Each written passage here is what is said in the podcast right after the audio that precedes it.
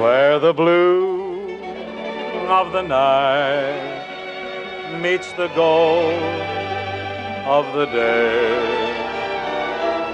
Someone waits for Wait a minute, folks. You ain't heard nothing yet. Hello, Al Jolson speaking. Al, this is Ken Carpenter at the Kraft Music Hall. You're supposed to be over here. From Hollywood, the Jimmy Durante Show. Ink, a dinkity, a dinkadoo, a dinkity. Oh, what a tune!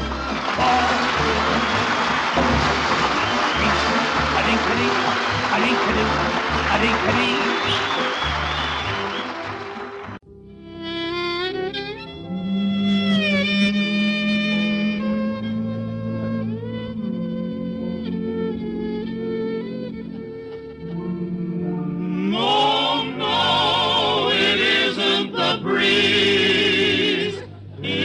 Benny. It's a two-fisted, quick-triggered marksman who shoots from the hip and never misses.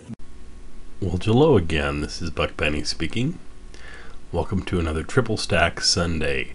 Tonight, from 1947, the same week in 1947, actually the same couple days in 1947, we have the Bing Crosby Show, and with Bing tonight will be actor Clifton Webb, who was um, a silent film actor, and then he his film career sort of ended in about 1930. He was still doing Broadway work and so forth, and then Clifton Webb um, got the part in Laura that Otto Preminger wanted him to have, one of the leads in Laura.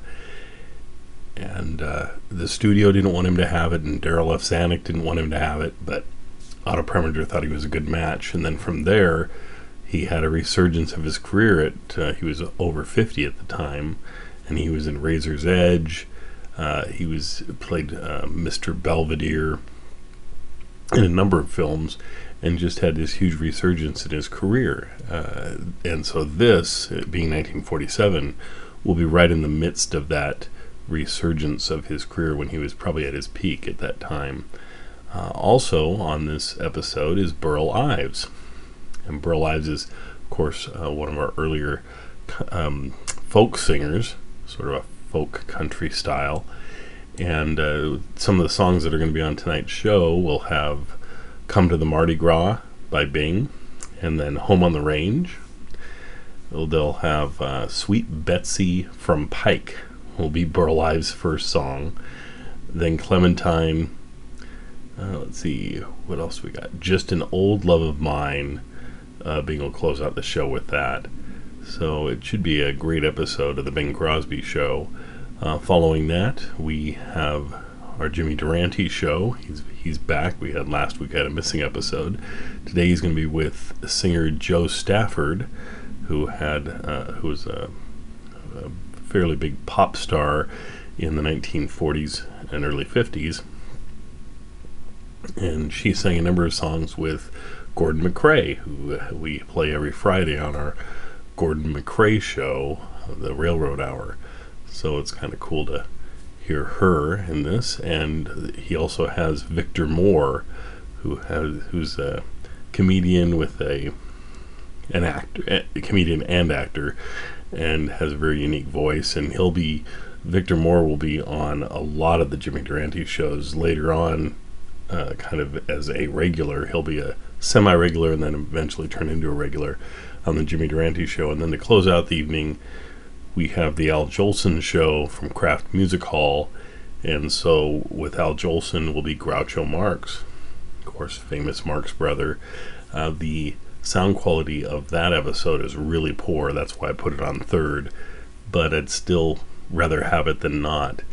Anyway, without further ado, let's get into our Triple Stack Sunday. I hope you're going to enjoy all of these performances.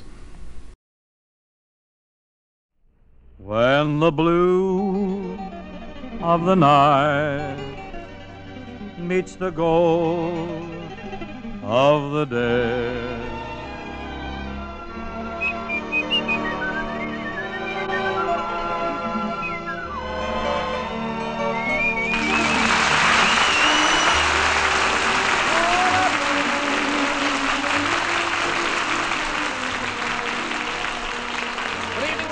Gentlemen, this is Ken Carpenter welcoming you to Philco Radio Time, produced and transcribed in Hollywood with John Scott Trotter and his orchestra, the Rhythmaires, and Bing's guests, Clifton Webb and Burl Ives. And now here's Philco's little boy, Blue of the Night, Bing Crosby. Thank you, thank you. Say, Ken, while I pitch the overture to the patrons, would you uh, run out for me for a minute and see if you can find my moose? Well, why do you have the animal downtown this time of night, anyway? Well, I tell you, I had the handsome beast over at Westmore's beauty parlor this afternoon.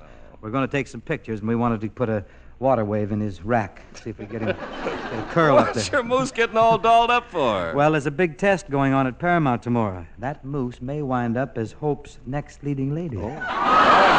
Anyhow, Ken, start hunting for Hollywood's newest box office smash while I invite the populace to come to the Mardi Gras. Mr. Trotter, Rhythmaires, drop one on me, hmm?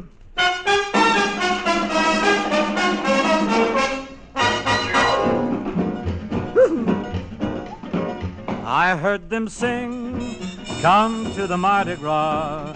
It was Rio in spring, time for Mardi Gras. I saw her there, confetti in her hair, swept along by the throng. 'Twasn't long till we met. When we kissed, my heart beat faster, faster than a castanet. We watched the moon come to the Mardi Gras like a painted balloon, at the Mardi Gras. Romance was ours beneath Brazilian stars. Love is there in the air everywhere that you are. Make your sweetest dreams for to come true. Come to the Mardi Gras. All of Rio was dressed for fiesta that night. With gaiety and laughter, every lover's heart was light. Though the town was on a spree, a joyous jubilee. I was lonely, just a stranger, till they called to me. I heard 'em sing. Come to the Mardi Gras. It was Rio in spring, time for Mardi Gras. I saw her there, confetti in her hair, swept along by the throng. 'Twasn't long till we met. When we kissed, my heart beat faster, faster than a castanet. We watched the moon Brazilian moon. come to the Mardi Gras like a painted balloon. Like a painted balloon. At the Mardi Gras. At the Mardi Gras. Romance was ours beneath Brazilian stars. Love is there in the air everywhere that you are. Make your sweetest dreams for to come true. Come to the Mardi Gras. Come to the Mardi Gras, Brazilian Mardi Gras. Your sweetest dreams for to come to at the Mardi Gras.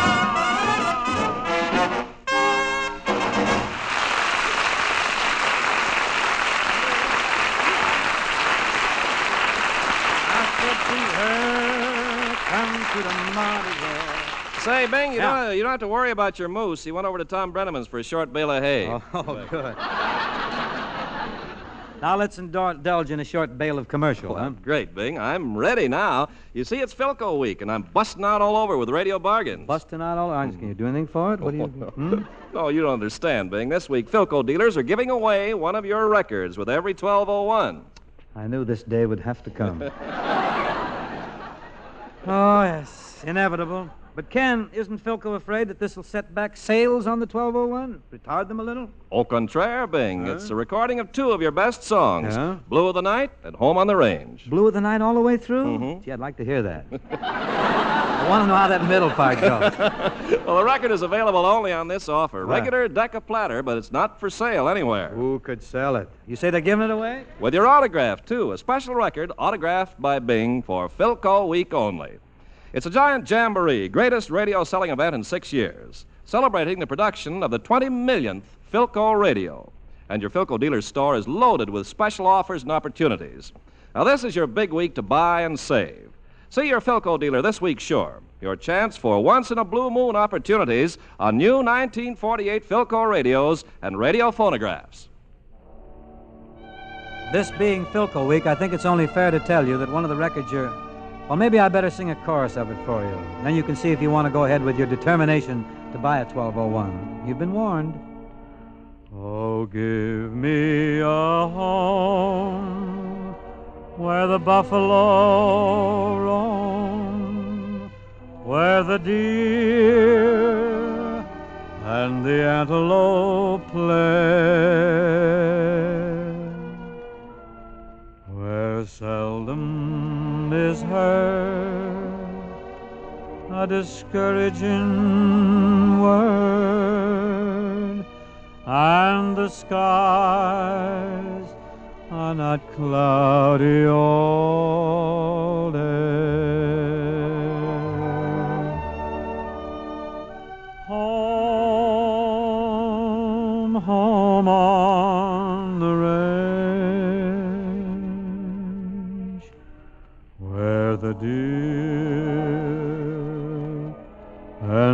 Antelope play,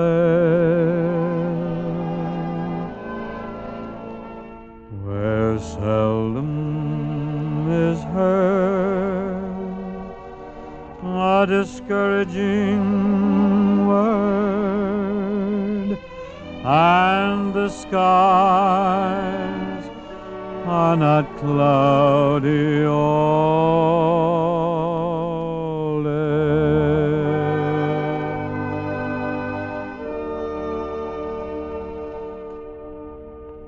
Philco's suave guest of the evening is a man who's equally at home in musical comedy, drama, or the tumbling snapshots. Ladies and gentlemen, Indiana's gift to sophistication, Mr. Clifton Webb. Thank you, Bing.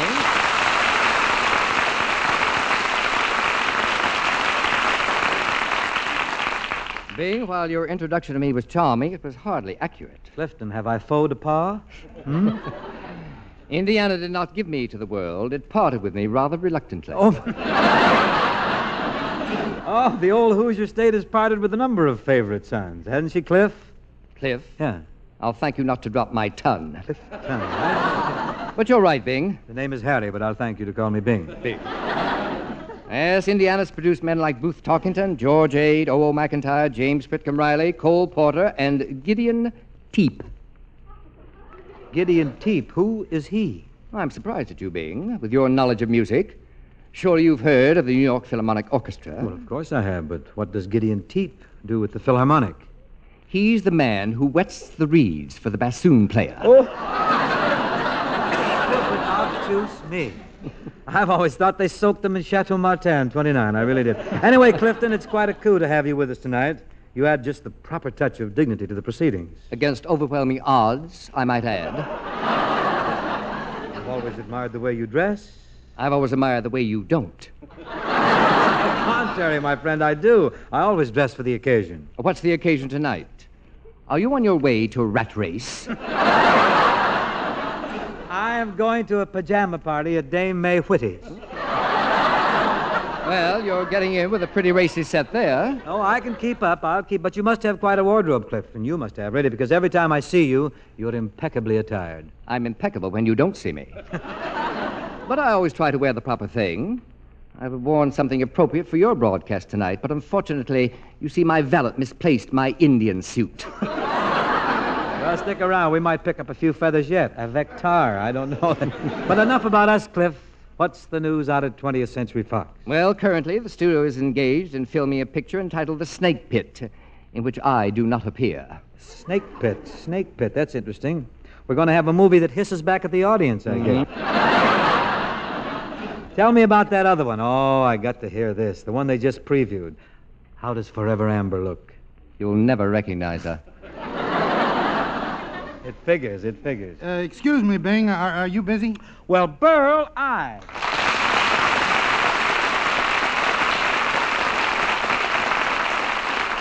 Hey, Clifton, uh, you know Burl, don't you? Mm, I believe we've met. My, but you've gained weight, Milton. Oh, no. Not Milton Berle. This is Burl Ives, the wandering troupe. His fireman's shirt. Wandering? Yes. well, from the looks of him, he's wandered quite a distance. Spread out a little, yeah? Yeah, yeah, I sure have. Say, Bing, I Huh. run into your moose up at the Brown Derby. Up at the Derby. Well, that table hopping quadruped. Ken told me that he went over to Breneman's for a short bale of hay. He did. He went. To, he ate all the hay in Breneman's place and then started munching on the flowers. The flowers? Yeah, there won't be any good, good neighbor orchids for six weeks to come. Oh, this is really an emergency. The only thing Tom will have to pin on those sweet old ladies are the olives out of their martinis.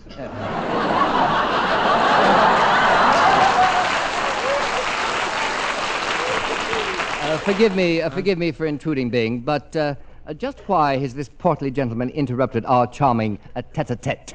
Well, Burl's an old Philco fishing friend of mine, Cliff. He's about to head for the hills, and he dropped by to borrow a bucket of live bait. How vulgar. Why, Mr. Webb, don't you like to go fishing? The mere contemplation of such an activity is nauseating. That's hardly the cosmopolitan attitude, Clifton. Don't you like the great outdoors, where old Ma Nature keeps the air as fresh and as sweet as new pine needles? I prefer the great indoors, where an air wick can do the same job. Well, if that ain't a scandal for the jaybirds. Mr. Webb, don't you get any exercise at all? Of course I do. Every morning I buckle on my own wristwatch. If that's all the exercise you get, Mr. Webb, uh, how do you keep so thin? I sleep in tight pajamas. Well, mine are tight on me, too. Mine are crawlers. I trust, Mr. Ives, that your taste in pajamas is better than the shirt you're wearing. What's wrong with this shirt? It's a, it's a polo shirt. My, how polo has fallen. I think that's a stylish shirt Burl's wearing. It looks like a tattoo I once had removed from an old aunt of mine. Don't get sore, Bur- uh, Mel- Milton. Had me bothered for a minute. Harvey, listen, he's only kidding, really. He d- don't don't get don't get burned. Here, when you leaving on your fishing trip? Uh, first thing in the morning, Bing. Boy, I can hardly wait to catch me a mess of catfish.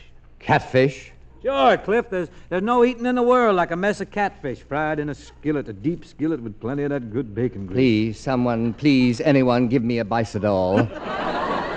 Why, Mr. Webb, didn't you ever eat fried catfish? I'd sooner eat fried cat. Well, cat's darn good, too. Especially with wild rice. Say, Burl, as long as this is Philco week and we're both Philco lads, why don't we stop this chatter and, and serenade the folks with a couple of those fine tunes that you do so well on your own show? Okay, Bing, how about a little blue tail fly? This man will eat anything. Ah, song, Clifton. Oh, I see. Come on, Burl, let's hit something, will you? Well, just a minute, Bing. Let me get my guitar in position. Okay, you single trace it for a spell, and I'll come in and double harness with you right to the finale. If I enjoy this, I'll never forgive myself.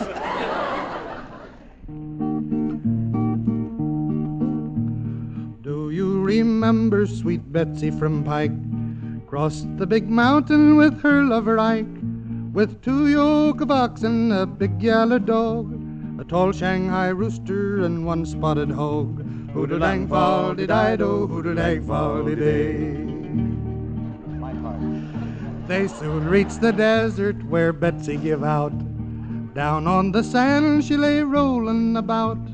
Ike gazed at her with sobs and with sighs. Quoth he, get up, Betsy, you get sand in your eyes. Hoodle-dang fall did I do, hoodle-dang fall did I. The Shanghai ran off and the cattle all died. The last piece of bacon that morning was fried. I got discouraged and Betsy got mad. The dog wagged its tail and looked wonderfully sad. Hoodle-dang fall did I do, hoodle-dang fall did I. Long Ike and sweet Betsy attended a dance. Ike wore a pair of his Pike County pants. Sweet Betsy was dressed up in ribbons and rings. Oh, Ike, you're an angel, but where are your wings? Hoodle-dang fall did I do, hoodle-dang fall did I. A miner come up, says, will you dance with me? I will, you old hoss, if you don't make too free. And I'll tell you the reason, do you want to know why? Doggone, yeah, I'm chuck full of strong ale kill I. Hoodle-dang fall did I do, hoodle-dang fall did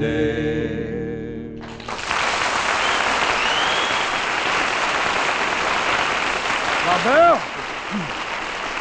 Thank you, Burley. Milty. Thank you. well, we got away with that one. Nobody got hurt. Milton, why don't we uh, why don't we try another one? Shoot. In a canyon, in a cavern, excavating for a mine, dwelt a miner, 49er, and his daughter Clementine. Oh, my darling, oh, my darling, oh, my darling Clementine. Thou art gone, but not forgotten. Oh, my darling Clementine. Drove she ducklings to the water every morning just at nine. Hit her foot against a splinter, fell into the foaming brine. Ruby lips above the water, blowing bubbles soft and fine. But alas, I was no swimmer. Bloop bleep, rebop, bloop bleep, Clementine. Oh, my darling. Oh, my oh, darling. Oh, my darling Clementine. Take the tenor, plant you now, and dig you later, like a tater, Clementine.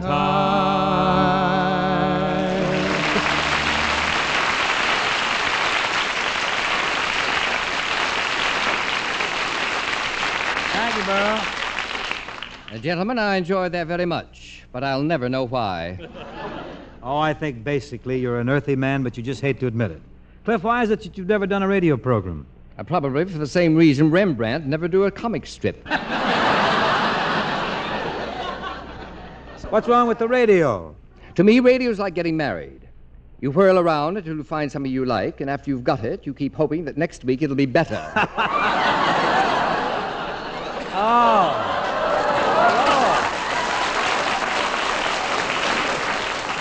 That goes into Reader's Digest. That I know.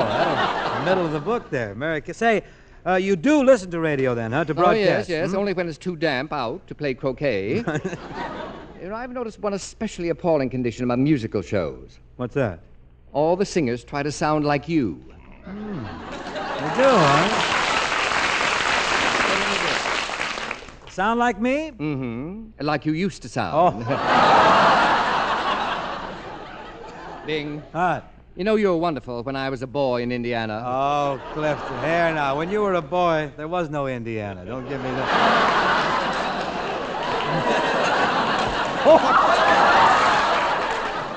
Where'd everybody go?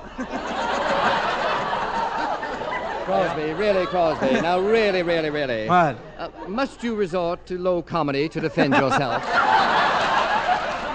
I see. Two.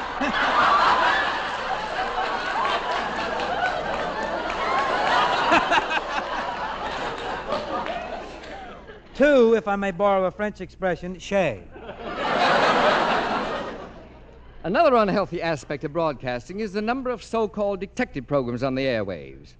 I've heard so many private eyes on the air, I had to buy Harlequin glasses for my radio. Philco, that is. yes, No, of yes. Philco. Anyhow, those detective programs are all so fantastic, Bing. Every one of the sleuths are constantly being mauled, whipped, drugged, beaten, doped, or inhaled by a Hoover vacuum cleaner. Oh, yes, they got to be in big trouble all the time. Tell me, Clifton, if you were a private eye, how, how would you go about it? First of all, I would never be a private eye. What then? Uh, tell him, Mr. Carpenter. Presenting Clifton Webb, Private Face. The eyes, ears, and nose of crime. Yes, I'm Clifton Webb, private face. In the Tenderloin district of San Francisco, the police were baffled by a series of 17 grisly murders. But the mystery of San Francisco's killer didn't bother me for a moment. Uh, fortunately, my offices are in Denver, Colorado. There, high in the Rocky Mountains, I maintain headquarters with my assistant, a dullard named Crosbing. One crisp autumn morning, as I sat there high in the Rockies, Crosbing spoke to me. Uh, Chief, let's, uh, let's move higher up in the Rockies, huh? My sinus is killing me. Crosbing, there are times when I question your value to me. Remember, I deal in murder. Yeah, well, start dealing. Just then, the door burst open, and a very large guitar entered the office, dragging a man behind it. Are you Webb, the private face? I am, and I'll thank you not to talk so close into it. I detest the odor of catfish. I'm in trouble. Somebody's out to kill me. Immediately, immediately, my assistant and I donned our mountain clothing, which I had purchased from an army surplus store. went out and mounted our pack mules, which I had purchased from an army surplus store, and got them started up the trail by giving them a few whacks, which I had also purchased from an army surplus store. We rode our mules for several hours, and when the going got too rough for them, we dismounted and rode Mr. Ives. Five days later, Ives confessed to us that he was lost. Mr. Webb, I'm lost.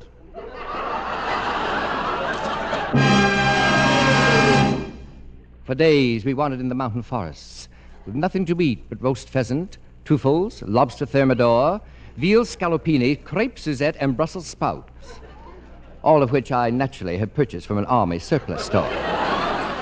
Toward evening of the second day, Ives said, I'm hungry. Boy, what I wouldn't give for a mess of catfish. My fine fat fellow, will you kindly dis- Oh, he got me. Look, Chief, somebody shot Ives right out from under us. Now we are lost. Okay, you men, break it up. That'll do. Start scattering. Just a minute. Who are you? My card, sweetheart. Hey, look at this card, Clifton. It's the Sam of Spade. That's right, sweetheart. Sam Spade, license number 137596.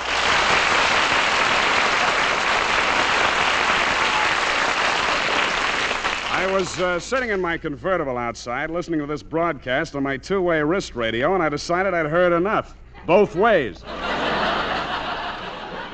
Mr. Spade, I am in the midst of solving a crime. Scram. Ixnay, Clifton. This is the Sam Spade. I don't care if he's the steam shovel. Quiet, you well dressed toothbrush. One more peep out of you. One more peep out of you, and I'll cut off your supply of Wildroot Cream-Oil. Oh, there, Seamus. Let's not go overboard. This man's my guest here. And that goes for you, too, frog voice. Oh, me. Hmm. He's going to cut me off from Wildwood cream oil yet.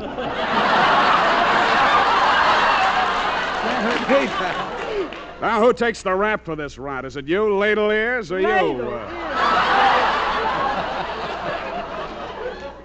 I refuse to answer until I've talked with my astrologer. Emma's on the stall here. I'm getting an answer from one of you, and I'm getting it now. Which one of you is going to sing? Okay, Spade. I know when I'm trumped, I'll sing. Oh, you're smarter than I figured, Cross. Let's have it. Well, this is Philco Week, Spade, and if I sing, it's going to be a commercial.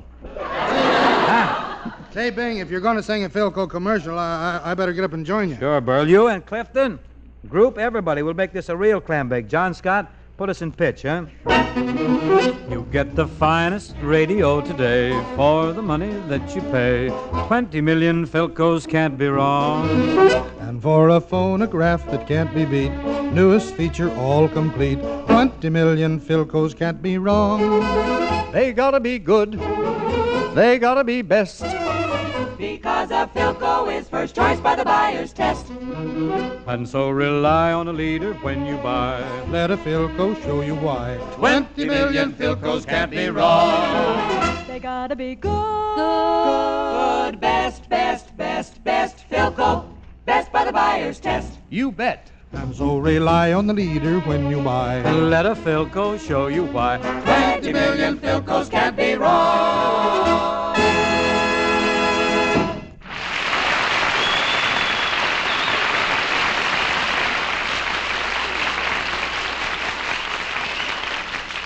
Swell, gang. 20 million Philcos can't be wrong. And friends, you can't go wrong if you dash over to your Philco dealer before Philco week ends. Don't miss your chance to save on brand new 1948 Philco radios and radio phonographs, plus a store full of special money saving offers, extra added values, to celebrate the production of the 20 millionth Philco radio. At your Philco dealer this week only. Now I think you might like to hear a new tune by Peggy Lee and Dave Barbour. I can't give this the full torch treatment like Peggy. She really lives when she sings this kind of a song, but I'll see if I can get the pilot light going a little bit. Just an old love of mine that began with dinner and wine.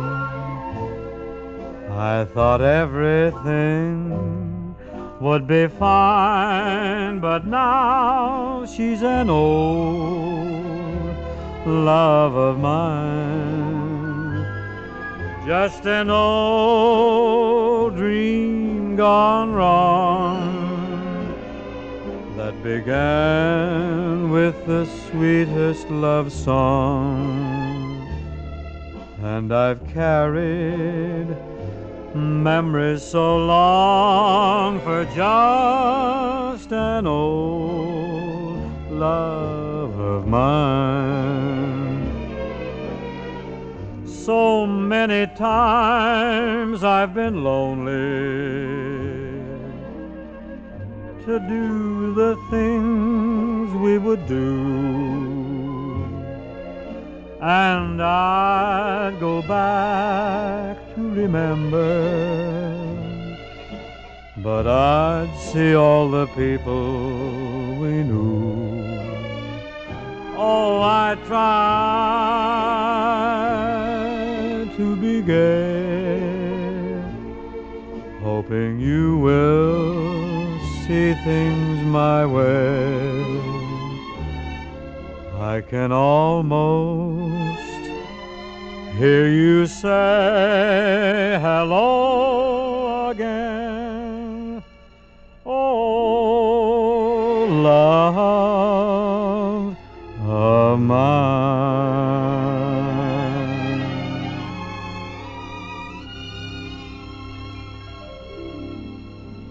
That about rounds out uh, our round table for this evening. Before cutting across the lots to the Crosby Shack, I want to thank Clifton Webb, Burl Ives, and Howard Duff, who plays Sam Spade on the radio. Incidentally, he just finished a picture for Mark Hellinger called The Naked City. I want you all to see it. I want to thank all these fine gentlemen for coming up here and dropping in and helping us out tonight. Tell me, Bing, uh, who's your guest next week? Well, Cliff, I tried to snag Joe Frisco, but he's such a big smash up at the Club Kona in El Cerrito, we just couldn't derrick him out. He's ensconced there. He's been held over for a fortnight now. However, we'll have some very charming people with us next week. We have a lovely young vocalist, Gail Robbins, and Victor Moore, and inasmuch as it'll be our Halloween show, Boris Karloff will be here, too. We're going to do some real spooky stuff. Good. Good. I'll crawl under my bed with my Philco portable and listen intently.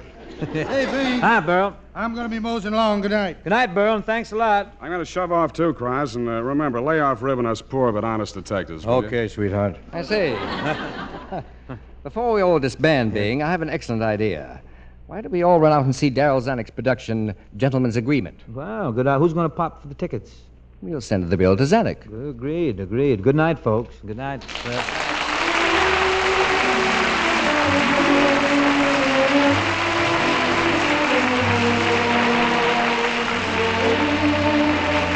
This program was produced and transcribed in Hollywood by Bill Morrow and Murdo McKenzie. Tune in to Philco Radio Time next week and hear Bing Crosby, John Scott Trotter and his orchestra, the Rhythmaires, with guests Victor Moore, Gail Robbins, and Boris Karloff.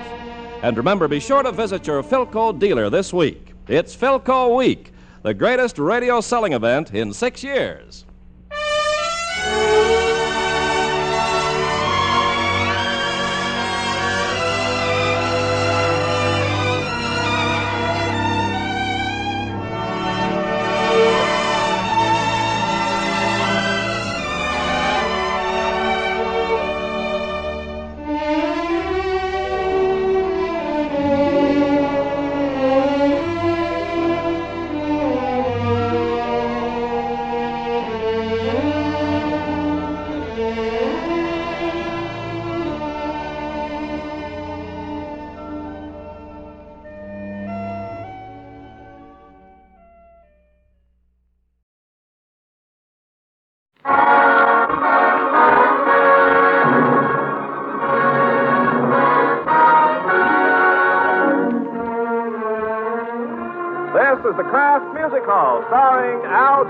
With Oscar Levant, Lou Bring and his orchestra and chorus, and our guest, Groucho Marx.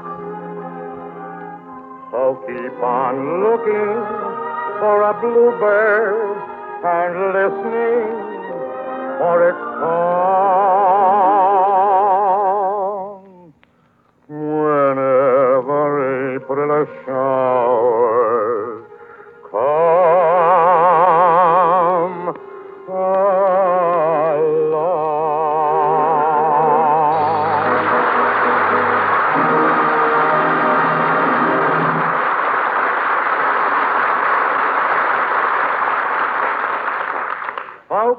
nothing yet. This is Al Jolson opening up another concert in the old Kraft Music Hall. And I want to tell you something. I'm one of the few people left in Hollywood. Everybody else is in Washington this week.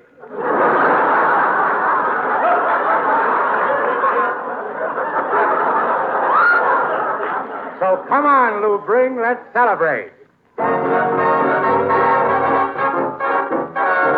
I'm sitting on top the world. I'm rolling along, just rolling along. And I'm quitting the blues of the world. I'm singing a song, just singing a song. Glory, hallelujah, I just phoned the parson. Hey, Pa, get ready to call.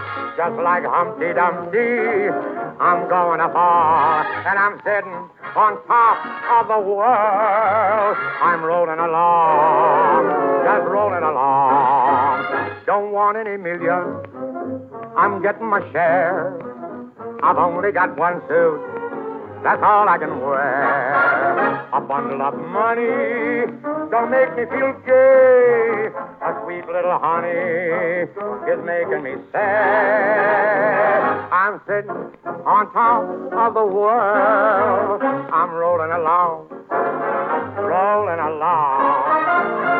And I'm quitting the blues of the world. I'm singing a song, just singing a song. Glory, hallelujah, just on the parson. Hey, Pa, get ready to call. Just like Humpty Dumpty, I'm going to fall. And I'm sitting, sitting on top, top of the world. I'm rolling along, rolling along.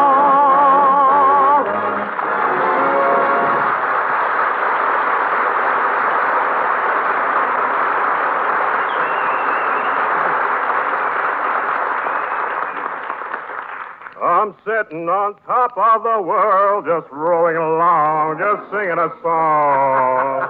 Oscar, you're flat. Well, I'm not sitting quite on top. Oscar, look, do me a favor. You play a wonderful piano. Well, why don't you leave the singing to me? Because I'm jealous. Oscar, you're a mad, mad thing. I'm a flat, flat thing. you surprised me tonight. You know why? You almost sound happy. Yeah, I guess I'm not myself today. Well, that's an improvement. Look, maybe, maybe, maybe you're feeling good because you're not eating so much, huh?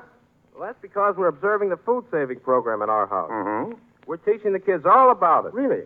For instance, on Meatless Tuesdays, we don't give them any bacon. No? I eat it. Oscar, that's like taking candy out of a baby's mouth. Oh, I don't give my kids any candy. No? I eat it.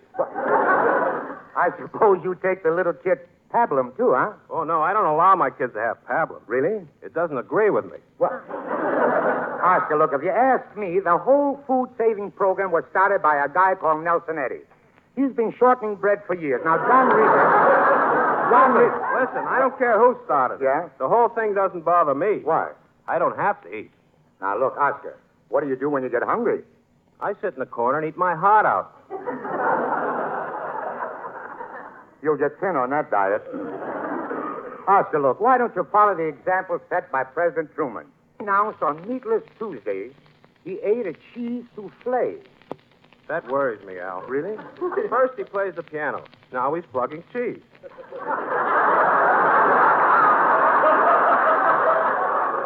You know, Al? What? I think he's after my job. You know, Oscar, that's possible. Next year, it's liable to be the Kraft Music Hall starring Harry Truman without Oscar Levant. You know that, don't you? What becomes of you? I'll be president. In that case, Yeah? in that case, maybe I'll throw my hat in the ring too. Oscar, there wouldn't be any room in the ring for the size hat you wear. Now, look. I wouldn't run for an office. No? After all, what are politicians? Yeah, what are politicians? Just guys who before election promise you the earth, and after election throw it in your face. Very good. Very good, Oscar. In this country, if you don't like a politician, you can just go to the polls and vote him out of office. I don't like the vote. No? They always put the voting booth in a garage, and it confuses me. How come?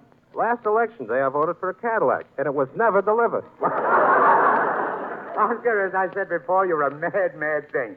And look, while you're still confused, why don't you go over and play the piano? The piano knows where I am. Let the piano come to me.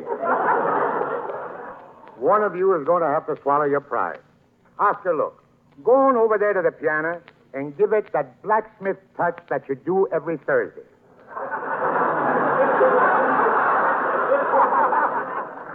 I'll do it, but only because I like to listen to myself play. if this thing comes out right, it'll sound like Clair de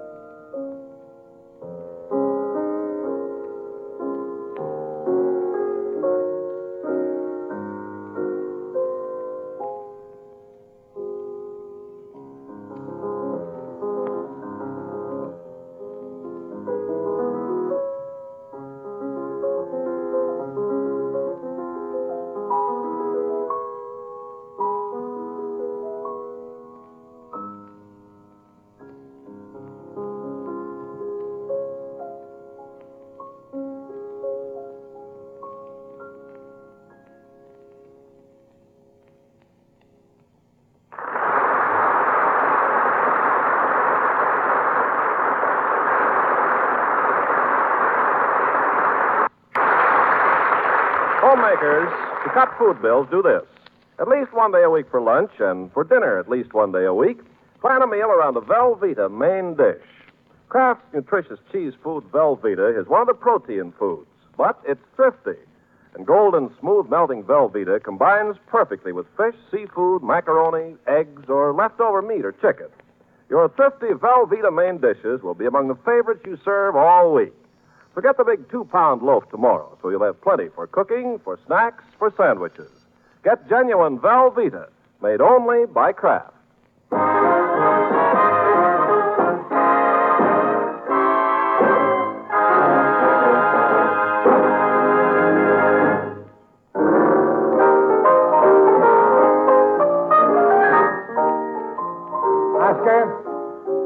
That Dick Rodgers music is beautiful. I don't know anybody who would write any better than that.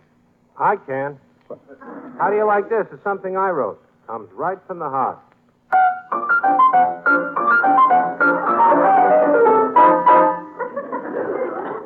What's the name of that? It's called I Miss My Little Gray Home in the West, but I couldn't refuse the inflated price I was offered.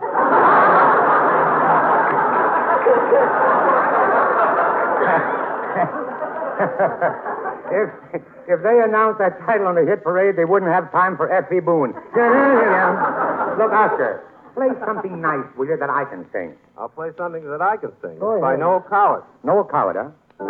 We'll be so zealous that the world will be jealous of our sweet little cafe in square. That's Brooklyn's answer to Noel Coward. Look, Oscar, how about playing something with a little melody in it? You know this one, don't you, Al? I wrote it. You wrote it. That smoke gets in your eyes, and Jerome Kern wrote it. No wonder I haven't been getting my royalty checks. They ask me how I knew my true love was true. Oscar. Yeah? Oscar, don't play anymore. I think I'll sing it next week.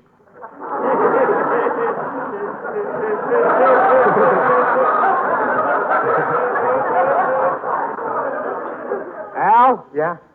I like that song. Yeah? Anything incendiary seems to go. I think I may write one about a cigarette lighter. Look, Oscar, don't bother. There's already a song about a match. In fact, it's brand new, never been sung before. So tonight, for the first time in the Kraft Hall, I'll sing If I Only Had a Match.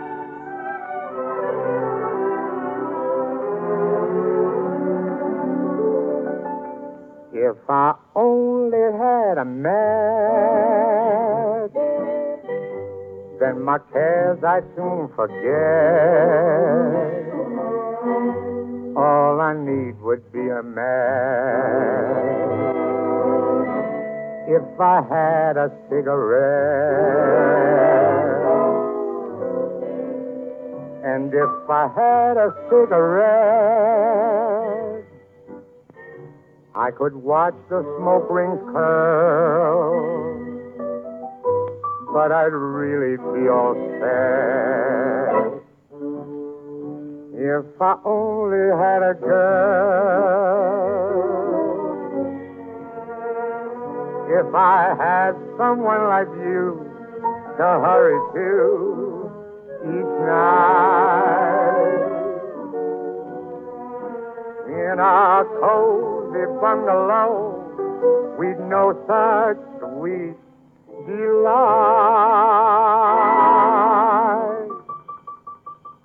We could raise a family and a little garden patch. And to think this all could be if I only had a match.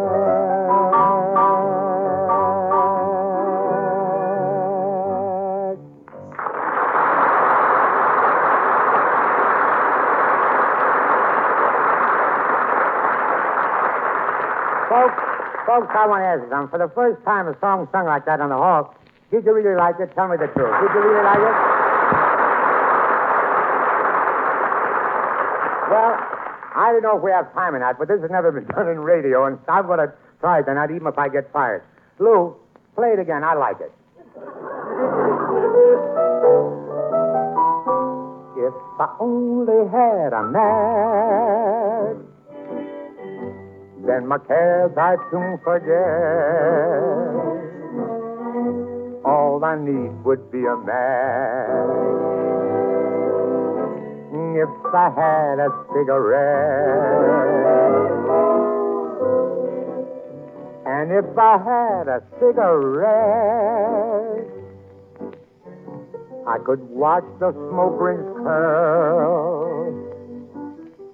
but I'd really be all sad if I only had a girl. If I had someone like you to hurry to each night in a cozy bungalow with no such keen delight. We could raise a family and a little garden patch. And to think this all could be if I only had a match.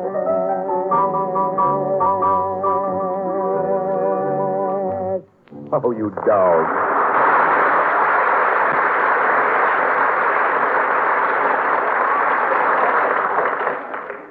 Jolson, here's a match. Don't sing that again.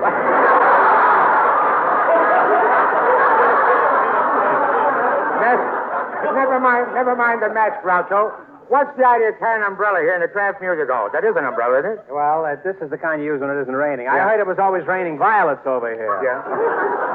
Salesman told me my suit would shrink if it got soaked with violets. Now, wait a minute, Groucho. I don't know why you pick on me for singing April Showers. I love that little song. When April showers, they come your way. They bloom up. Groucho, wait a minute. Come here. Where are you going? I'm going out and get another umbrella. Jolson, you don't have to serenade me. I'm here to examine you. Take off your shirt. Stick out your tongue. Open your wallet, and I'll say ah.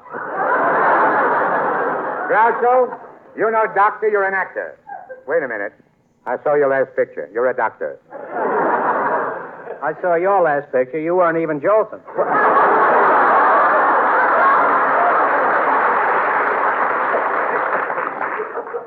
now, quiet, Asa. Say, what part of Asia are you from, Asa? Now, wait a minute, wait a minute. Quiet there, will you? Let me count your pulse. Hmm. It's two. How come my pulse be only two? One on each wrist. What? Jolson, I'm going to call an ambulance. I don't need an ambulance. I do. I'm tired, and I don't want to walk back to my office. Groucho, you mean you hung out your shingle? I did, but I had to put it back. The roof was leaking. Now, look. Groucho, let me tell you something. I've been to the best doctors in the country. Last year, I went back to the Mayo Brothers. So what? Last year I went back to the Marx Brothers. it's a narrow escape. I almost went back to the Ritz Brothers. Groucho. Good, Groucho, listen to me. I, I'm a nice. You don't mind if I ad lib with my elbow here? Now, listen, listen to me, Groucho. I'm, I'm a nice fella. I'm lovable. I'm sweet. I'm kind. Gentle. I know that's the truth because I saw it in the Jolson story. I would. Well, I wouldn't know about that. I was looking for a lady in the balcony. Listen, Asia, let's get down to. I'll have you Africa before this is over. Let's get down to business. Any man who sings as much as you needs a doctor. Now, look. I've got no time to fool around with quack doctors. I'm really in good shape. I'm in the prime of life. For the second time. What?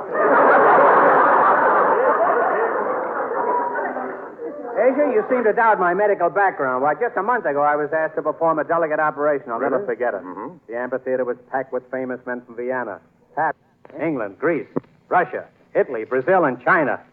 But unfortunately, I, I couldn't go on. You couldn't go through with the operation? No, Russia vetoed. Well, I heard about that, about that operation. You were going to remove w- Winchell from Vyshinsky's hair.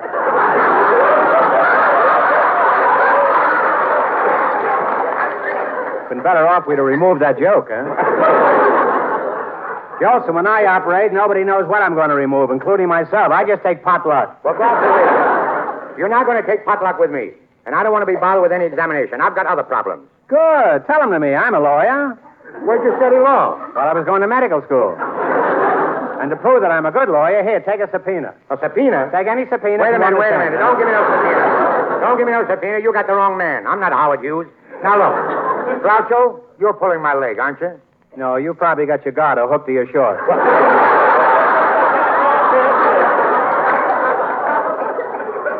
Al. Yeah. This is a summons for a breach of promise suit. Must be a mistake. I married every girl I promised. Well, my client is a little lady who went out with you 50 years ago. She claims you took her for a ride and you made her walk home. I made a girl walk home 50 years ago. Yes, you told her your horse ran out of oats. Well, I cite the case of lean against post. Wash the abrasion with saline solution, dust on sulfanilamide, inject 10 cc's of penicillin, bandage loosely, and have patient rest. where'd you learn that kind of law? That's the day I went to medical school. Jolson, I want to ask you something. Where were you in the night of January 23rd? Oh, now, wait a minute, Groucho. That isn't a fair question. I wouldn't ask you anything I wouldn't ask myself. Marx, where were you in the night of January 23rd? I was?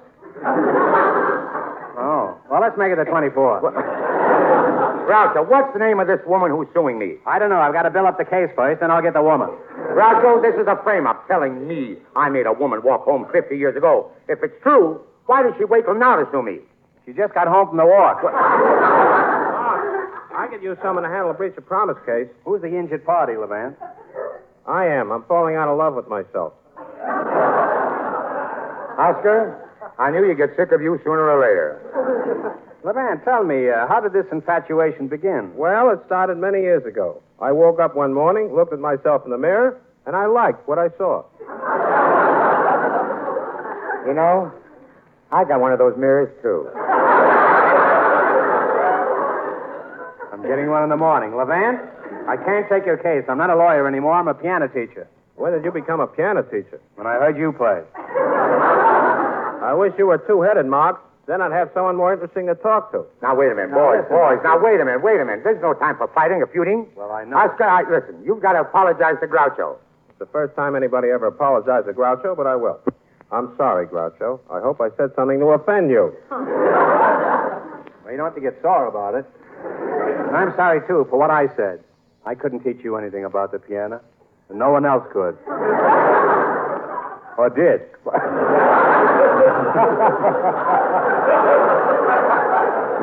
being, being between these two fellas makes me look like an awful nice guy. You know that, don't you? How could a guy finish medical college, music college, and law school? It was very simple. I didn't go out for recess. Jolson, let me see your watch. Here you are. Hmm, must be an awfully old watch. Its face is wrinkled. That's Levant you're looking at. And the hands could stand a manicure. That reminds me, I have to wash my hands. I'm a doctor again, and, and I operate in 15 minutes. Groucho, you mean they let you perform an operation? Sure, I took out a man's appendix last week. Really? That's pretty serious. Yes, it was. In the middle of the operation, I ran out of surgical thread, and I had to use knitting wool. Knitting wool? What happened? The man took a bath, the wool shrunk, and now he walks sitting down. huh?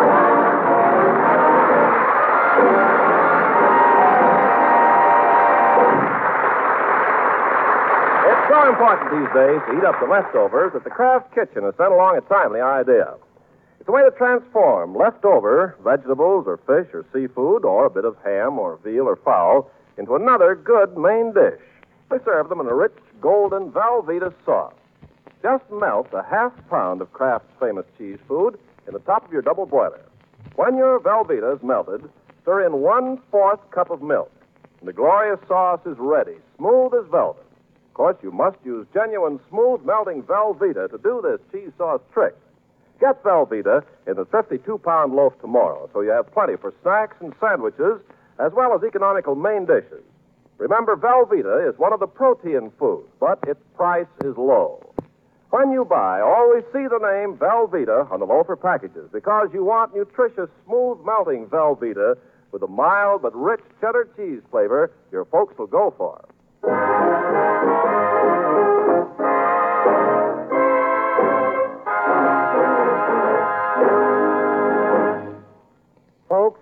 Long, time ago, one of the most popular songs of the day was written by my good friend, Irving Berlin. This, of course, was not unusual because Irving always has a hit song around. You know, much of his music is inspired by events that happened in his everyday life. But the inspiration for this song came from something he heard about. A man in Springfield, Ohio, left a will. It wasn't an ordinary will. He didn't leave money or cars or jewels or mansions. He didn't have any of those things. But he left a will that contained the greatest riches on earth. Irving read it and wrote this beautiful song. To me, one of his greatest. I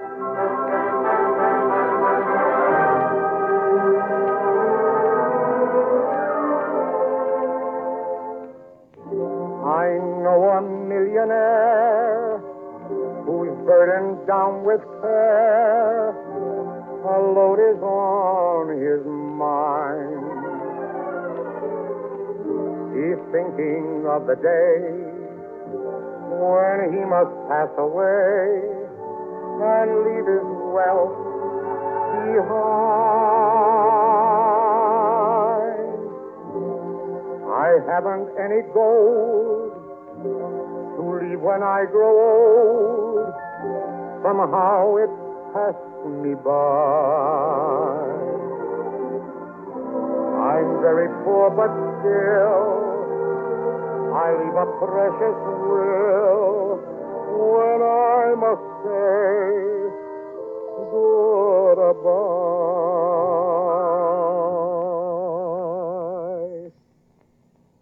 I leave the sunshine to the flowers. I leave the springtime to the trees and to the old folks. I leave a memory of a baby upon their knees. I leave the night time to the dreamer. I leave the songbird to the blind. I leave the moon above for those in love when I leave the world behind.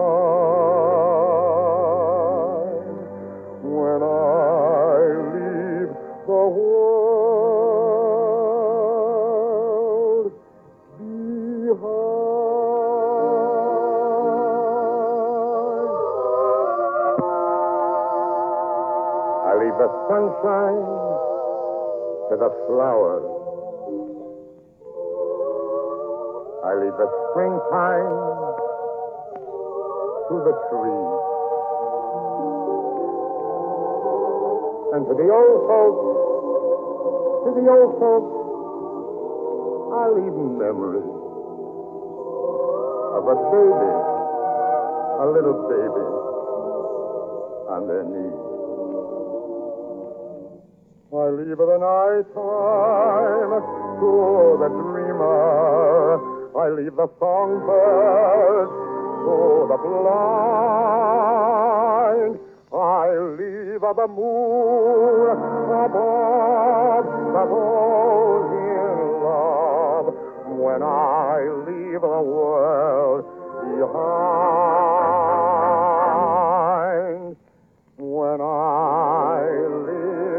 Good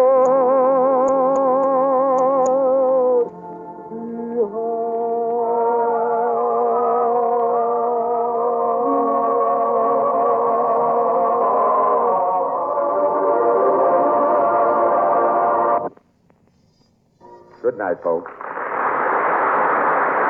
Groucho Marx will soon be heard in his own program, You Bet Your Life, sponsored by Elgin American. Our guest next week, William Bendix. This is Ken Carpenter saying good night.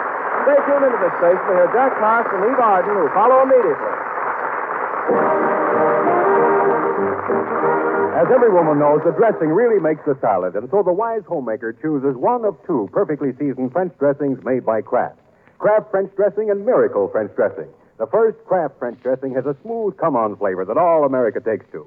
The other, Miracle French dressing, has just a tantalizing touch of onion and garlic to give it an intriguing, more highly seasoned flavor. Whichever one you prefer, you'll find it outstanding. Kraft French dressing or Miracle French dressing. This is NBC, the National Broadcasting Company.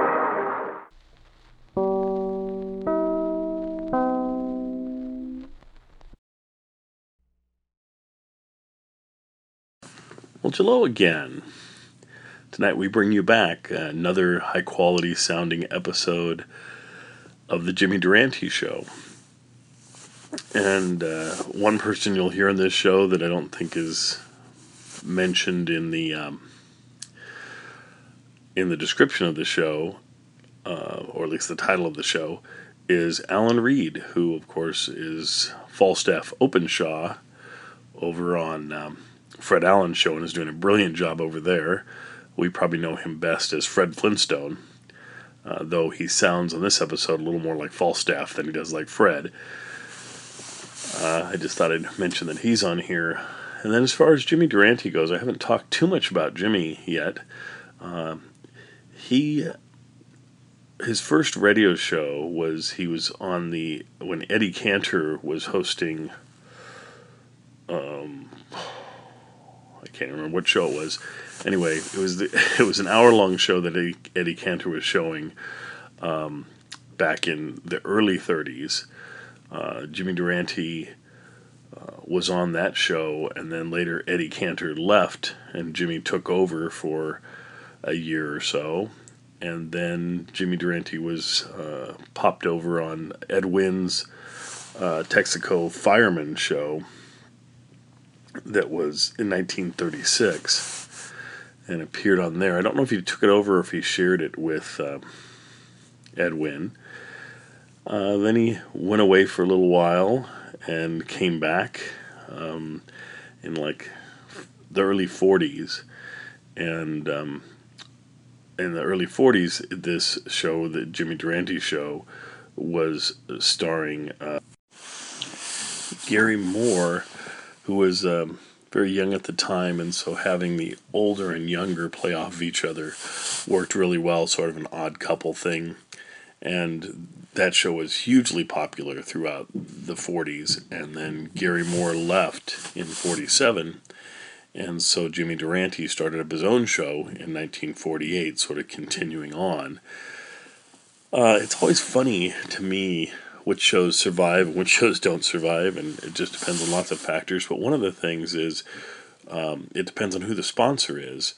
Uh, in this case, I believe the the sponsor, uh, Rexall, um, kept the recordings or made the recordings available somehow where they were stored.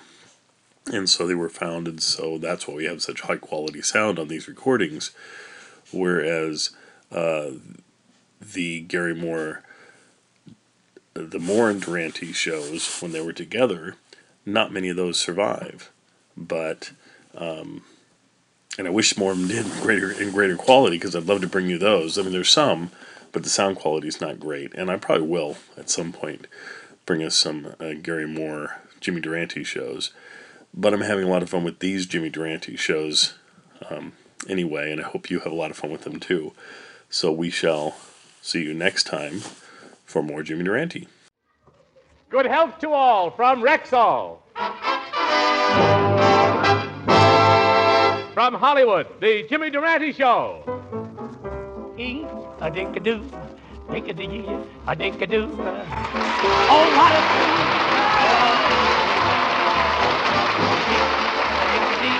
a dink a doo. Yes, folks, it's Jimmy Durante again. Back with a few songs and snappy sayings that'll warm the cocktails of your heart. Now, I admit Iturbi plays piano better than me on the white notes, and Eddie Duchin plays better than me on the black notes. But when it comes to playing between the cracks, I am in a class by myself. Yes, it's the Jimmy Durante Show with Arthur Treacher, Peggy Lee, Candy Candido, Roy Bargy and his orchestra, our Rexall sportscaster Tommy Harmon, yours truly Howard Petrie, and our special guest tonight, Victor Moore. Brought to you by 10,000 Rexall drugstores, who carry the complete line of top quality Rexall drug products. And here he is, not a transcription, not a wax reproduction, but the one and only Jimmy Durante in person.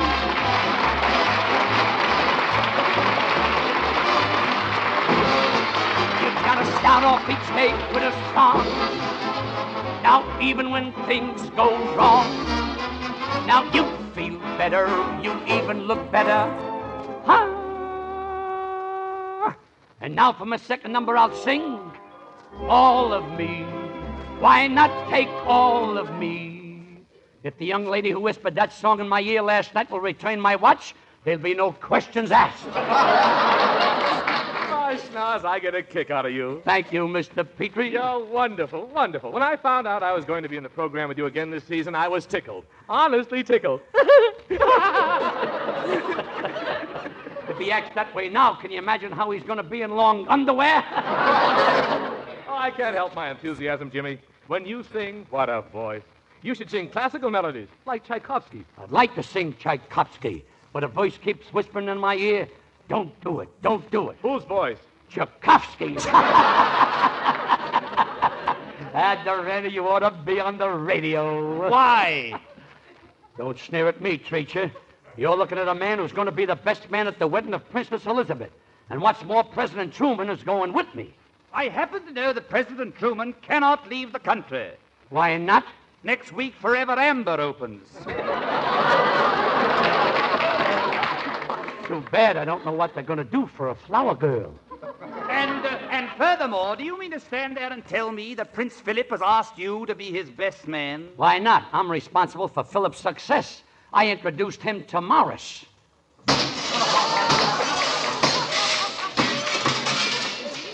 That was Johnny stepping out of thousands of store windows.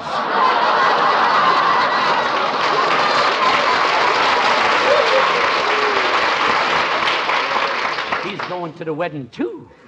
Ah, what a figure I'll cut at that reception with my top hat, white tie, and my corduroy tuxedo. Tuxedo? Oh, dear. Now, wait a minute, Treacher. I know it's proper to wear tails, but you saw how I looked at Atwater Kent's last shindig. I can't wear tails. They make me look lumpy. Well, you're not supposed to tuck them into your trousers. Perfectionist? Really, James, because I couldn't bear to see you hurt. After all, you know I am your friend. You know that I love you. I wish you'd have spoken sooner. I could have arranged with Prince Philip to make it a double ceremony. ah, love, what a strange and beautiful thing it is. Why, James, there's a tear beginning the hazardous journey down your nose. It's taken the scenic route.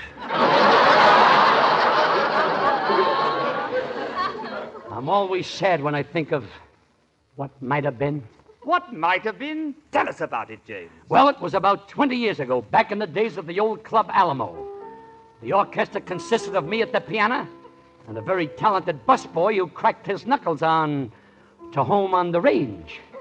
I used to eat my meals at the piano, and one night, while I was nibbling on a frog's leg, a vision of feminine pulchritudinous approached the piano and said, Well, hello. I do hope I'm not intruding on your dinner. Not at all. Waiter, cancel the chopped liver. This looks better. May I introduce myself? My name is Mimi. How do you do, Mimi?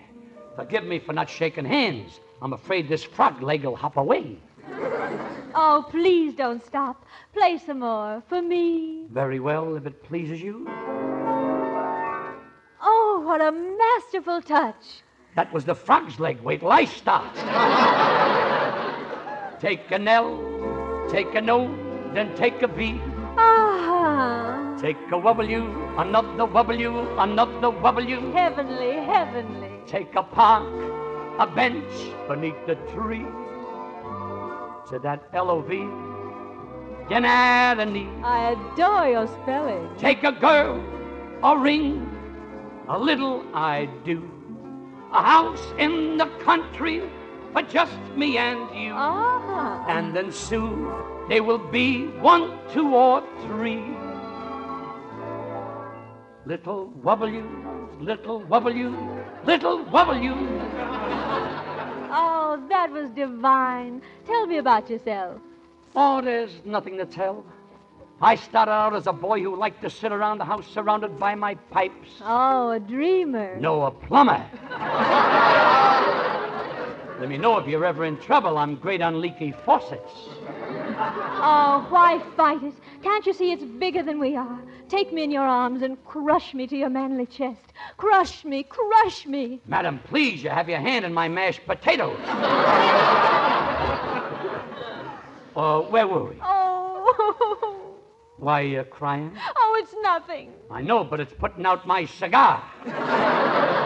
Oh, darling, take me away from all this. Can't you see we were made for each other? You're right, Mimi.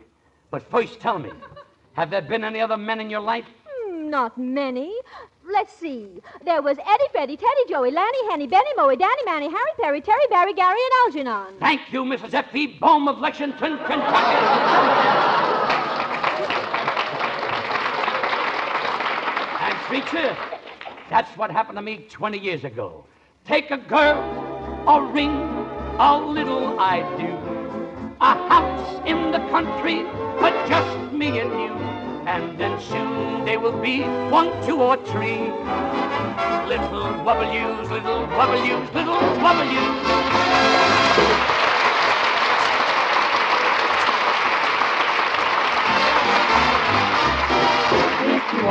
Sure that the product is pure when you ask for a drug preparation, Buy the Rexall line at the Rexall sign, a Rexall identification. 25% of America buys its drug needs in Rexall drugstores. Yes, the name Rexall identifies everything fine in drugs. For Rexall is that large and respected family of more than 2,000 different drug products, always available at Rexall drugstores everywhere. There is a fine Rexall product for every drug need. For example, for a fine vitamin supplement, take Rexall Plenamins. For a fine aspirin, take Rexall aspirin. For a fine toothpaste, take Rexall toothpaste. Let the name Rexall identify everything fine in drugs for you. For the name Rexall is your constant guarantee of fine drug products, the finest that science and pharmaceutical skill can produce. 25% of America buys its drug needs in Rexall drugstores. If you want to be sure that the product is pure when you ask for a drug preparation, buy the Rexall line at the Rexall sign, a Rexall identification. Good health to all from Rexall.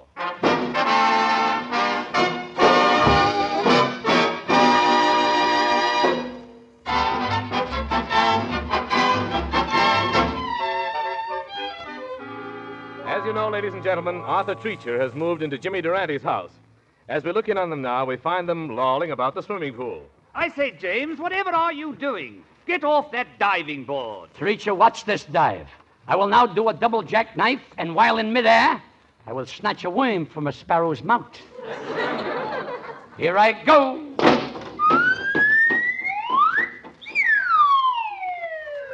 But, James, I say, is there any water in the pool?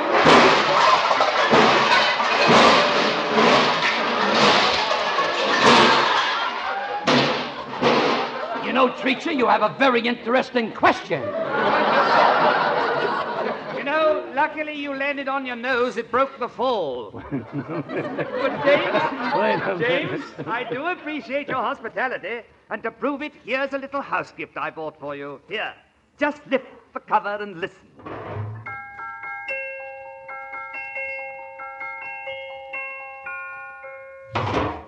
Just what I've always wanted, Treacher. A musical garbage can.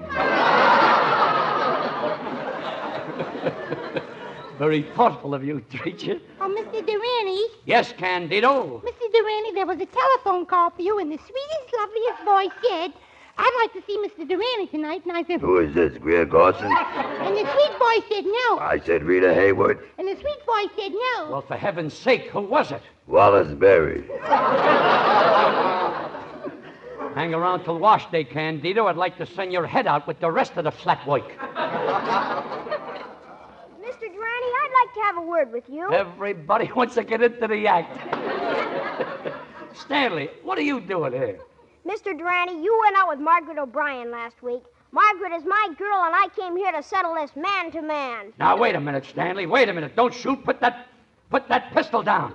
The water will take the crease out of my pants. Let's discuss this like gentlemen. Sit down, Stanley. No, thank you. I'll come right to the point. I've been going steady with her for three months. Three months, Mr. Durante. That represents a lot of bubble gum. and I'm here to protect my investment. A bubble gum typhoon. Just answer me one thing. Did you or did you not give Margaret your fraternity pin? I had to give it to her. The shoulder strap on her rompers broke. and it wasn't exactly a fraternity pin, it was my old chicken inspector badge. Mr. Durante, I'm afraid you don't understand women. You know, some girls can't be toyed with. An unhappy love affair can have deep psychological repercussions. Can have what? Deep psychological repercussions. Wouldn't you say so? I wish I could say so. but be reasonable, Stanley, my boy. Be reasonable. Reasonable nothing. My uncle will be here any minute, and he's gonna break every bone in your body. Uh oh, here he comes now. I'm leaving. I can't stand bloodshed. Wait a minute, Stanley. I'll go with you. Wait a minute. What a spot for Durante. This guy's probably six foot three, covered with muscles, and built like a gorilla. Pardon me, did I leave my eyelash curler here? Victor Moore!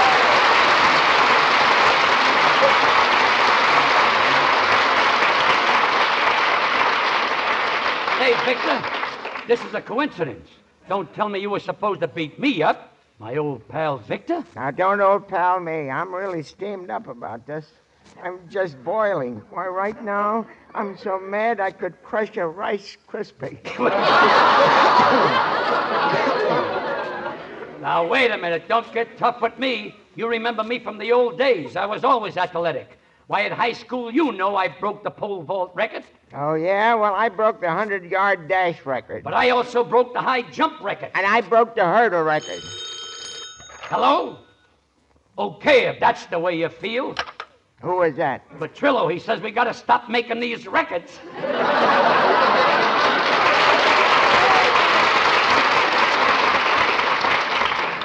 Well, don't try to avoid the issue. I don't care how big a person is, I always stand up to him. Why, one time I even stood up to told Truman what I thought. What happened?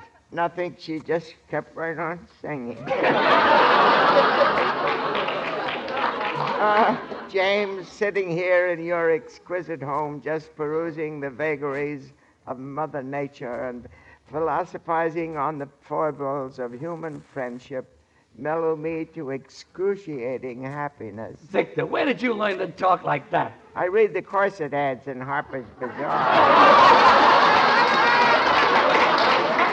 I'm glad I didn't get that speech. We'd be here all night. I'll string along with that, but you know, Victor, I saw you when it happened on Fifth Avenue. A marvelous cinema. And you know, in pictures, you have the same trouble I do. We never get the girl. What's the matter with us? Aren't we handsome? Yes. Aren't we big and strong? Yes. Don't we have sex appeal? Yes. Sorry, those are the wrong answers. Stick around for the jackpot. you know, Victor, you should sweep the women right off their feet. Gosh, yes. With the new styles the women are wearing, confuse me. The other day, I spent the whole afternoon following one of those long black skirts. What happened? Congratulate me. I'm now going steady with the Supreme Court justice.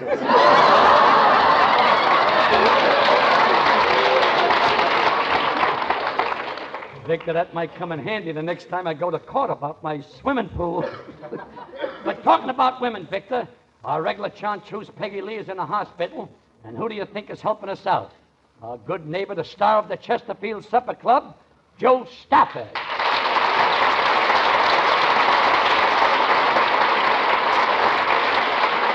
Hello. Hello, and thanks. I'm awfully glad I was able to come over and pinch hit for Peggy tonight. Ah, Miss Stafford, now that I look at you, I can see why Chesterfields are satisfied. And after hearing Jimmy sing tonight, I know what put Perry in a coma.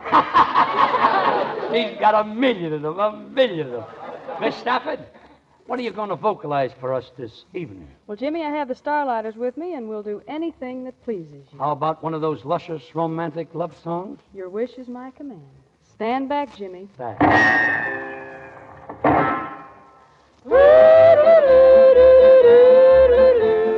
Feuding and a fussing and a fighting beyond the busy highway, beyond the city strife. We highly treasure and take great pleasure in our plain way of life. Along the pleasant byway, neath the friendly sky. No courthouse capers, we don't serve papers to trim some other guy. Our troubles never sting. We get them over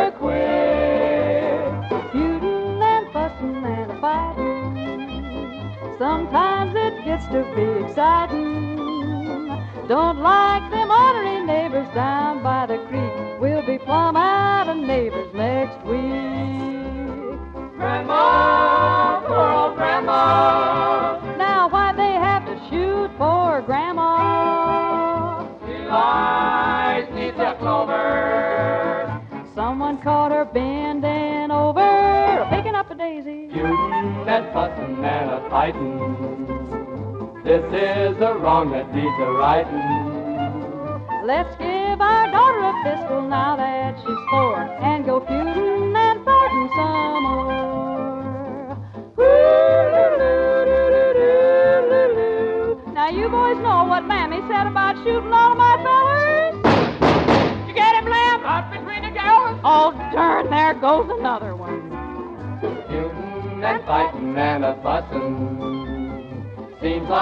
something wrong with us. And I sure would like to go spooning down by the creek, but I'll be plumb out of boyfriends next week. Cinderella had a feller come here all the way from the city. Aha! We shot him in the clover. Someone ought to cover that poor man over. Jackson never got to kiss him. Feuding and fighting and a fussing. No use of standing here a cussing. Let's get that funeral service over so then we can start in a feuding. Fighting and a feuding, feuding and a fighting again.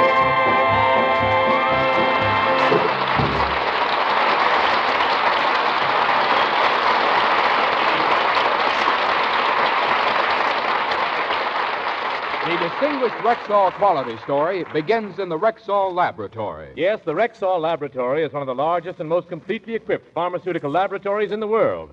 Here, more than 2,000 different Rexall drug products are scientifically compounded under the exacting guidance of doctors, chemists, and pharmacists.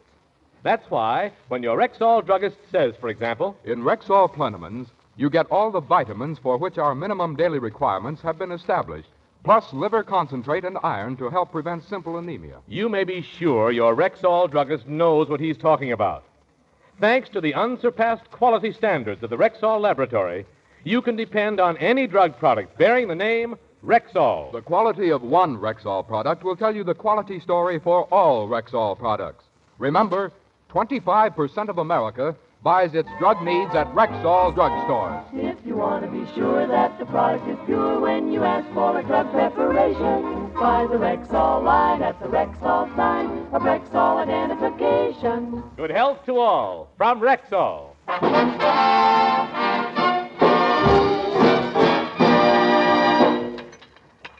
Ah, that was a mighty tasty meal Treacher ordered from the delicatessen.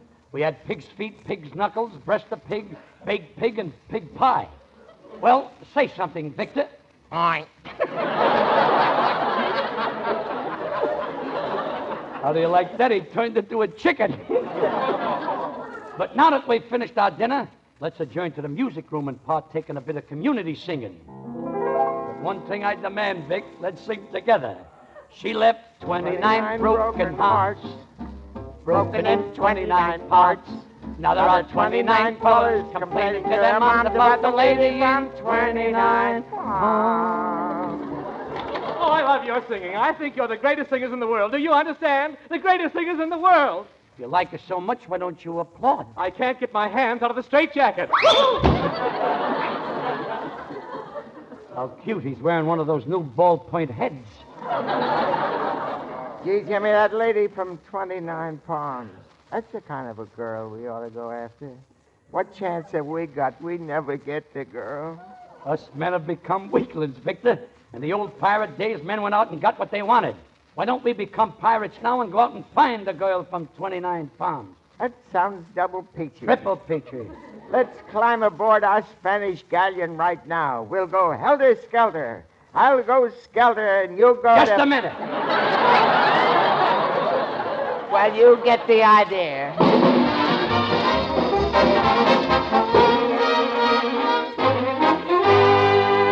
Ship ahoy and shiver me timbers.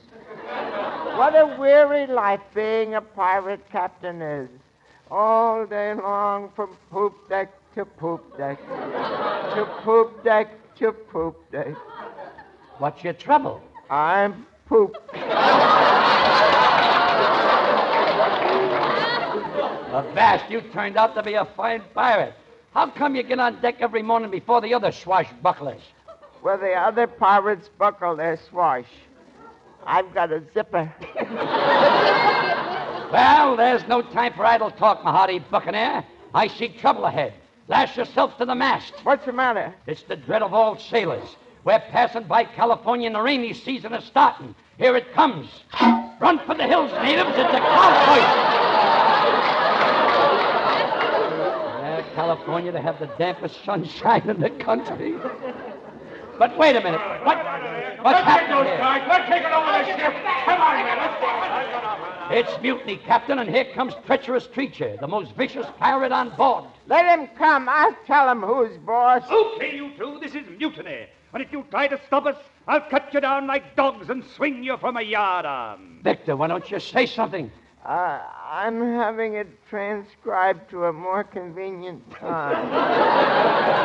Well, we're tired of this wild goose chase to find the lady from 29 Palms. We want to go home. We're not going home. You've been a troublemaker from the start. The first time I looked at you, I saw red. It's awful when I see red. It's awful when I see red. Why is it so awful? They send me to Washington to be investigated.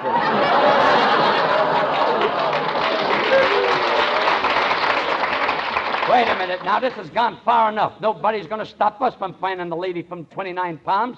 Get ready to die, Treacher.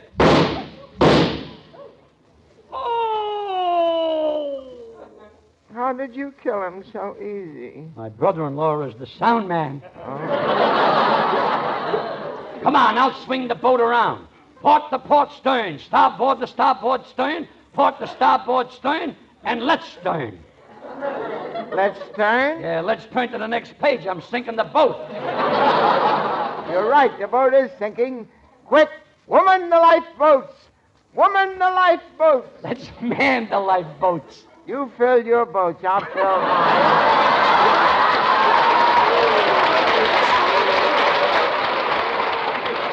It's too late for boats. There's the shore. We'll have to swim for it.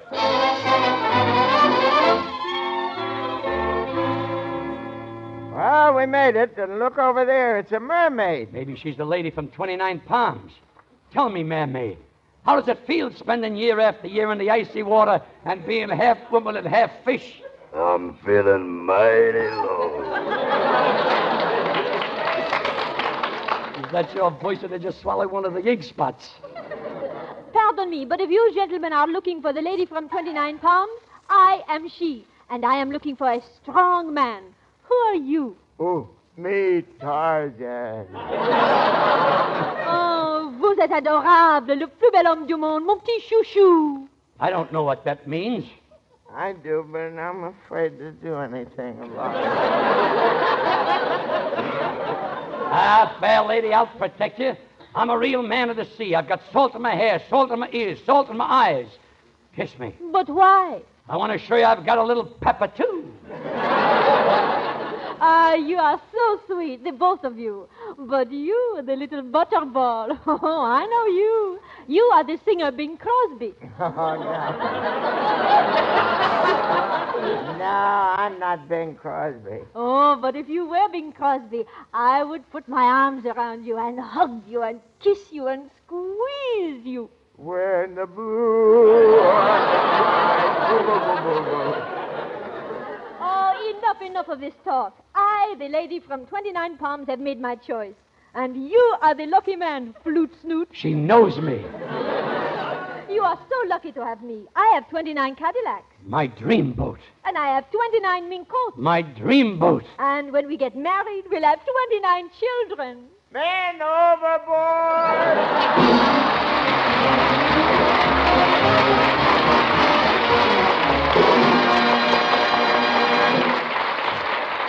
Friends, here are those foremost Rexall reminders for the week.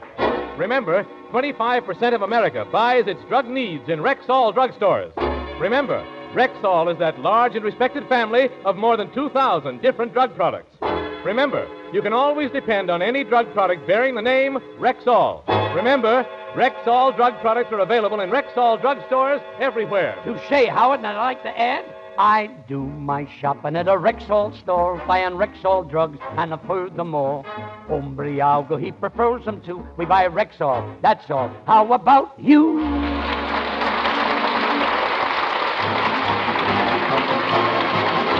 Now who will be with you when we're far away? When we're... Let me hear that high note, maestro. What a note. Ah, a delightful note, Mr. Durante. An excruciating note, Mr. Treacher. Well, Arthur, it was nice having Victor Moore and Jo Stafford with us tonight. And Peggy Lee, we hope you're better. And next week, We're going to have that lovely Lucille Ball. Lucille Ball? Yes, I'm glad she's coming to visit us again. Last time I saw her, I gave her a lock of my hair. I could use it now. now, before we close, we're going to get a little low down on one of the big football games this week from Tommy Harmon, famous player of the Los Angeles Rams. Tommy, tell us, what's doing on the gridiron this week? Well, Jimmy, for our Rexall games this week, we're going to have to split our football spotlight. Two very important games are taking place Saturday, and the winners of these games may well be playing each other on January 1st in the Rose Bowl. On the West Coast, we have California against Southern California at Berkeley. As yet, both of these teams are in the undefeated class, although SC has been tied by Rice. With Lynn Waldorf steering the Golden Bears, California swept through four opponents in great style. So much so that the loyal Cal alumni are now clamoring for the Rose Bowl. This week's game against Southern California will make or break the Bears. SC is a football team that has improved each Saturday.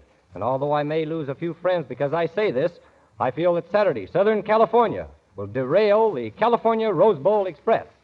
Our other game of the week concerns the Little Brown Jug, the well known trophy awarded to the winner of the annual game between Michigan and Minnesota. The sports writers so far have given Michigan the title of the nation's number one team. But between you and me, I hope that the Michigan players don't take their clippings to the game, because I know the Gophers have very little respect for newspaper write ups. They only respect hard tackling and blocking. But don't ask me how I know. However, I do feel that Michigan's overall power will be too much for Minnesota this year. Thank you, Tommy Harmon. This program is produced and directed by Phil Cohan. Good health to all from Rexall. Good night, Mrs. Calabash. This is NBC, the National Broadcasting Company.